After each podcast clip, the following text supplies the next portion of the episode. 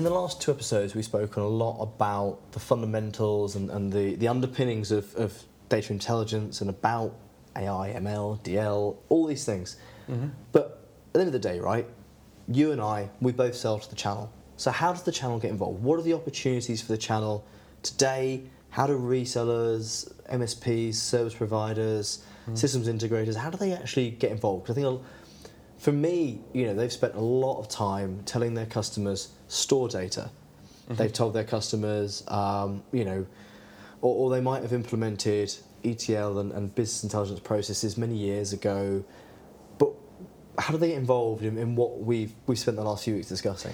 Yeah, I I, I think that's a great point. Right? Uh, if we, if we look at the the podcast we did a couple of weeks ago, and the the very first point that, that I think you made, which was about how ultimately what we're talking about here is is data, yeah. and how for a long time we've been telling people, as an I T industry, we've been telling consumers of I T to save their data, frankly. Mm-hmm. So we've been telling them to keep it. Um, and if you look at any machine learning, deep learning, A I solution, what drives it, what makes it successful is the data. It's the underlying yeah. information that the system learns on. And I think that, to a channel organisation, is a real advantage. Mm-hmm. Because the channel, our channel partners, Arrow's channel partners, are in essence the custodians of our end customers' data, Absolutely. Right? They own that. They're the trusted advisor to the end consumer of the I T for data storage, for data access, for all of these solutions, right? And they turn to, the, the end customer turns to our partner channel in, in faith about storing their data, about how much they should store, where they should be yeah. storing it, how they should access it. And, and I think that's the key, is that the the channel organisation are already the custodians of the data. Yeah, and actually I think, sort of to take that one step further, they are the bringers of change for the next wave of what the end customer does with the data. Mm-hmm. Um, and I come back to a point we made a couple of weeks ago, which was about, you know, if you're looking for reasons to go in and have a conversation, G D P R is an amazingly good one.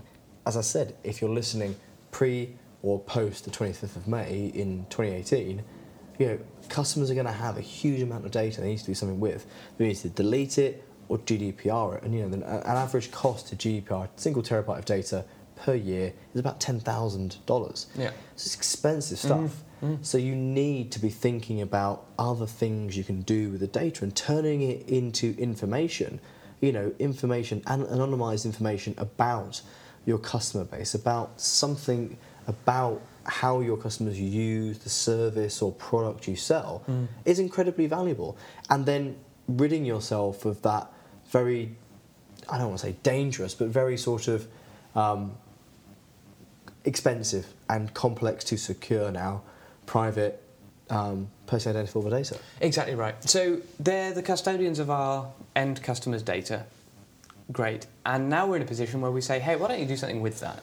Why don't you do something really useful? Yep. Why don't you use that data to change your business? What hurts your organisation? Yep. Not what do you think you can do with I T, but what business problem do you actually want to solve for?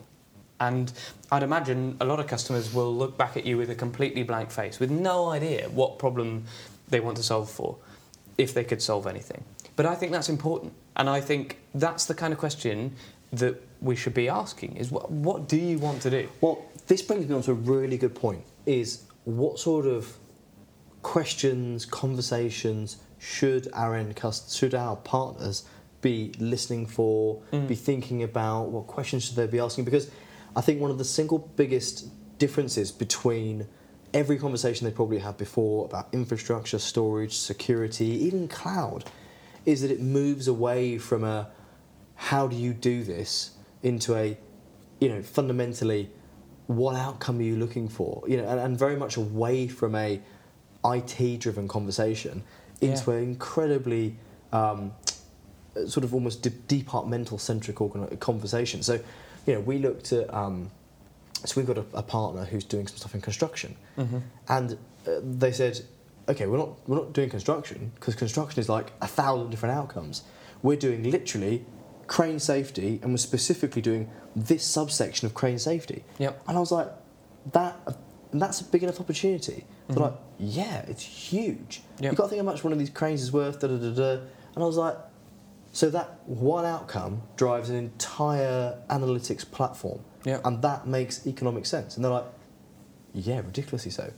And if you take that methodology, you know, the discreteness with which analytics or the outcomes are going to be driven, the com- it totally changes the conversation our partners can have, because it goes yep. from a, we'll build a platform and everything can sit on it, yeah. to, okay, H R and specifically, you know, staff retention, how can we help you? What What are the questions you're asking that you don't have the answers to at the moment?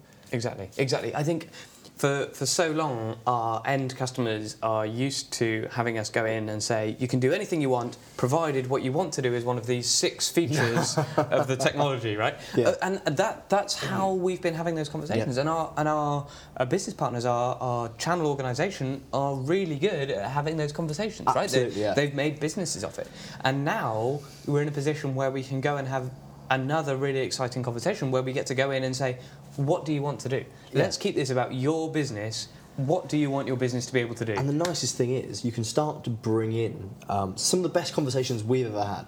As an example, rather than giving some sort of, you know, hopeful answer, some of the best conversations we've ever had is where we've said, leave I T out. Because I T are the, with all due respect to I T, and believe me, I've worked in I T departments, I used to run an I T department, I'm not against I T.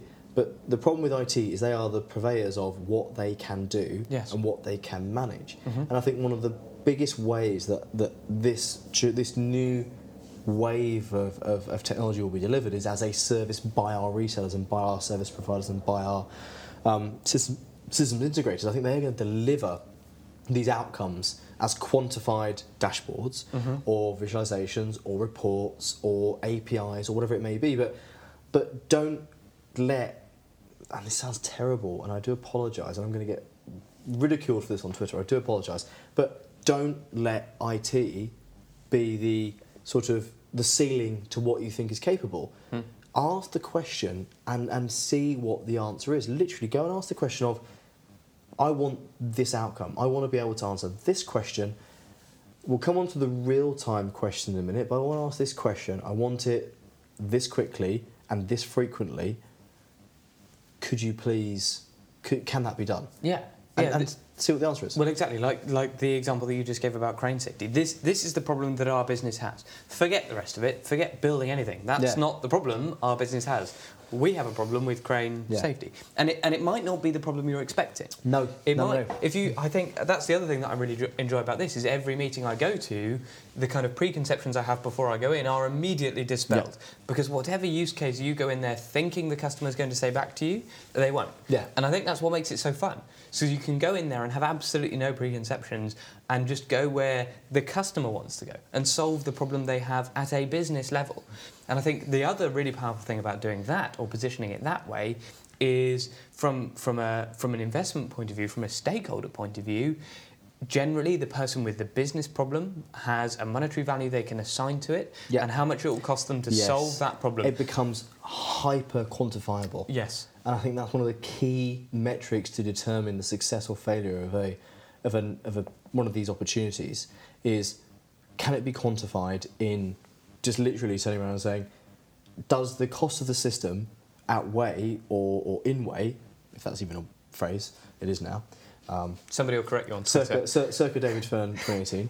um, does it inweigh the, the, the value that you can derive from, from doing it? Yeah. You know, it, it comes down to some of the things we were talking about in previous episodes about, you know, before having these automated systems, you just wouldn't have asked the question because you'd have turned around and gone, right, so fundamentally that's just going to cost too much money to do. Mm-hmm. So there's just absolutely no point in doing it. Mm-hmm. Whereas actually with, and I, and I think, so one of the things we always say to our customers, and, and actually some of the biggest customers we have, is you don't know what you don't know. Mm. So you don't know whether or not this system exists. So don't think that it doesn't exist just because you don't know it exists. It's quite, a, and actually some of the best I T departments we've found are the ones that, that put their hand up and say, we don't know what we don't know, so come and have a conversation with us. Mm. But more importantly, go have a conversation with the people that actually have the problem, that need that outcome more than anything else. Exactly right, exactly right. And and actually, um, I T are going to thank you for it, right? Because yeah, if somebody, yeah. well, you, I mean, you're essentially going to be working with I T to bring budget to them, yeah, frankly, and, and to invest. And I mean, what I T department? I think one of the things that I T over the last few years have realised more than anything else is that I T's customers are the end users, yeah. and happy end users, when they're dealing with I T, mm. be it analytics or whatever, just are a lot less demanding, which means that the I T department gets to work on more interesting projects. So exactly right. The more interesting, and plus with I T becoming more um, prolific in an organisation, I think it, it, it needs to be almost um, democratised, almost where it becomes a lot less centralised and a lot more decentralised in its decision making. And yeah. but anyway, we are very much digressing. So back to the channel and back to what the channel can do to essentially help their own customers to drive these outcomes, have these conversations. So, so obviously, a very small percentage of our channel today mm-hmm. are machine learning experts, are deep learning experts, um, could quantify in any way, shape or form that they are involved really in the value chain of processing or taking data and turning it into information for a customer. So where where does a customer, where does a reseller start? You know, where do they where do they get on the mm-hmm. yeah the, sure uh, so the, so I think data analytics or data intelligence roadshow bandwagon or whatever you want to call it? Yeah, of course. So so I think I think there's a couple of things. The first thing um, I would say, and this this I think goes back to that traditional model, is that often when we talk about a technology, we will talk about use cases in terms of industry sector. So we'll say, hey, for this industry, there are these six use cases. You know, they're, um, I don't know, customer segmentation, fraud detection, intelligent pricing, whatever it might be. And and that's for financial services. Yeah. And, and we'll repeat that for every different industry vertical, and then we'll move on to yeah. the next industry vertical. And that's how we'll position it. So whenever you go out and have a conversation with a customer, these are the six things you will talk about. I think that paradigm doesn't fit this space. Um, I think that actually, if you look at if you look at the way that's done, if you look at those different workloads, machine learning, artificial intelligence is is about breaking it down so you don't have those industry verticals. You've got use cases, but they're not aligned to industry verticals. So if we go back to that construction company, they are absolutely going to be as interested in intelligent pricing and stuff like that, um, and knowing how much they should be spending on materials as as a, a bank is in knowing yeah. what their mortgage rate should be. Uh, and I think I think that's the point, is if you go in there constrained with thinking, well, I need six different things to talk to this customer about in this industry sector and I need six relevant use cases, you're going to struggle. I think if you go in there with, well, these are interesting use cases across a variety of different customers in a variety of different industry sectors, I'm going to go and have a mm. conversation about these, I think you're going to be more successful. Yeah. So I think that's the first place. I think the second thing is, as custodians of the data, it's about going and talking to the, uh, back to I T, the people that we sold that data to, and saying, hey, what's happening with this da- data? Who are I T's customers mm-hmm. that are using this data? And what are they using it for? Yeah. And what do they want to use it for? What are they actually trying to do, but maybe they can't do because they're constrained by their other technology limitations? What are the business use cases? What business problems is your data being put to use for? And it might be the case that overall the business thinks, actually, do you know what? We need to solve for this problem. And to fix this problem, we need data we've not got. We need social media data. We need weather data. Fine. I think it's about establishing what that problem is. Yeah. Go. It, it should be use case led. It should be about going and having that really exciting conversation that is, what do you want to build? Mm. What do you want your business to transform into? Yeah. Um, and I, I really do think it's about having the conversation.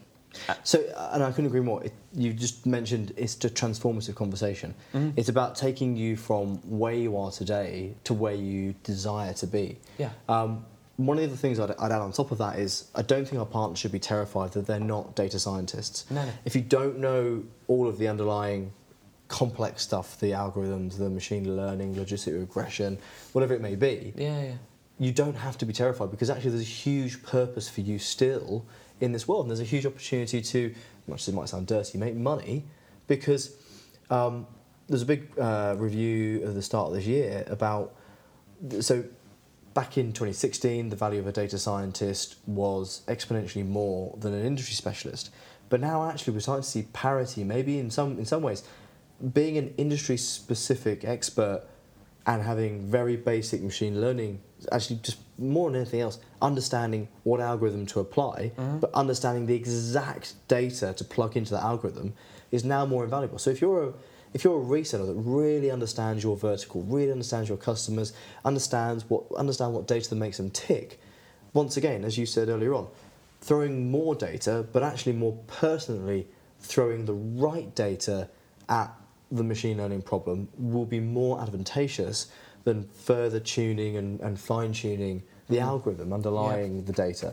Because actually having the right dimensionality, not too much, not too little, will give you a much more um, informative answer than throwing the wrong data at the right algorithm and tuning it to the nth degree, because you're just going to get either a biased answer or you're going to get an answer that's that's not quite right. So what I'm trying to say is, for the retailers listening out there, you know, I think one of the big opportunities for them moving forward, if we if we move into sort of more of a what's the future opportunities for the partners outside of going and identifying the opportunities and working with the more advanced partners and, and, and consultancies out there to help them deliver these um, outcomes, is going and creating data sets, highly refined data sets for their customers. Yeah. You know, there's been this term, data is in oil, for years now. And I actually think we're getting to the point where it does genuinely make sense, and data is becoming the new oil, because if you, as a partner, can create highly refined data sets. Say you're a, once again, let's go back to the construction example. Mm. If you can create highly refined data sets of um, locations, of, of all the things that, that all you know those construction companies use to, to generate information about where what plots of land they should go and buy to go and build new sites. And you can essentially create the biggest data set, tagged data set, really easy to access. Um, And then you can either sell that data set or sell it as an A P I. As a service. As yeah. a service.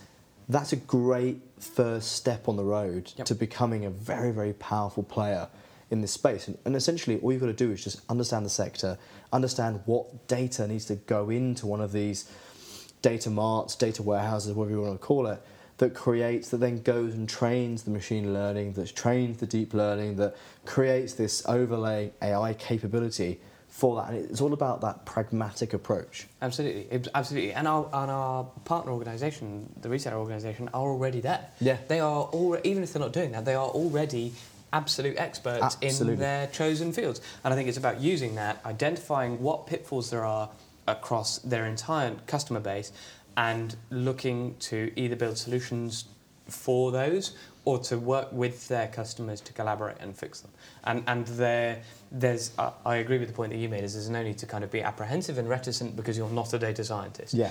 And I think for this technology to become truly ubiquitous, um, and this is another thing I'm really passionate about, it needs to be completely democratized, right? We, Absolutely, it, it needs yeah. to be that anybody can put this yeah. stuff together. Um, uh, we, we were talking just before the podcast about how everybody, not everybody, but everybody can put together a spreadsheet in Excel and maybe add a macro mm. or do some basic formulas in that, in the same way that ultimately everybody, and I know this is far off thinking, who knows, but ultimately I think, you know, five, ten years' time, everybody will be in a position where they can apply machine learning to their well, day job. It, it's not... I couldn't agree more. I actually think that the the software development, you know, companies that are developing, developing software today that is very command line or Python based or very very highly refined, very intelligent, they will democratise it to the point where they see the value in building a, a graphical um, development studio. Yeah, yeah. So it becomes drag and drop building blocks. Yeah, yeah. And it becomes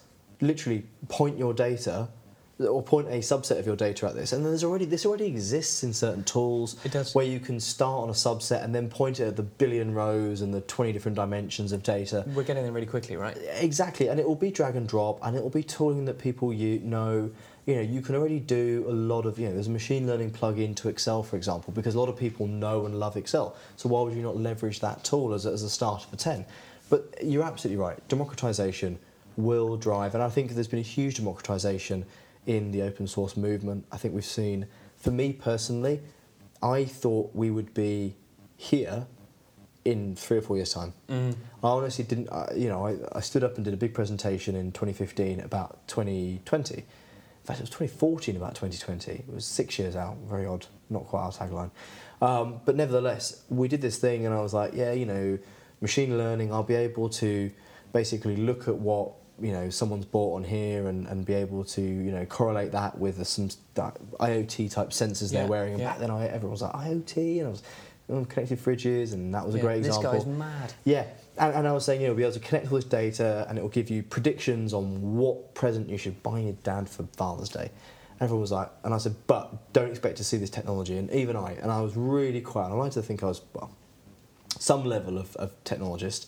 Um, and I said, this is university stuff today. It will be mainstream-ish by twenty twenty. Mm-hmm. And I was so, I, I lowballed that so ridiculously. I, I was conservative, though. Yeah. I, I was so conservative. And, and you know what? I was completely wrong. And I'm so pleased I was completely wrong, because it is now general purpose technology. Mm-hmm. Absolutely right. Absolutely right. And I think if we go back to uh, democratising it, gives us another thing as well, right? It doesn't just mean that it'll become ubiquitous and everybody will be able to get access to it, but it will also mean that we're putting the hands of doing the data science, that niche job, back in the hands of the expert. Right? Yes. If you look at the, um, I think, uh, go, refer back to a use case we had in an earlier podcast of detecting cancer. Mm-hmm. The expert in detecting cancer is your clinician. Yeah, it's your doctor. Not a machine. He's no, not a data scientist. Not, not a data scientist, no. Right? It's not somebody who understands TensorFlow. It's no. a doctor. It's the doctor you want yeah. pulling that together, ultimately. And I think that's where we're headed, and I think we're headed in...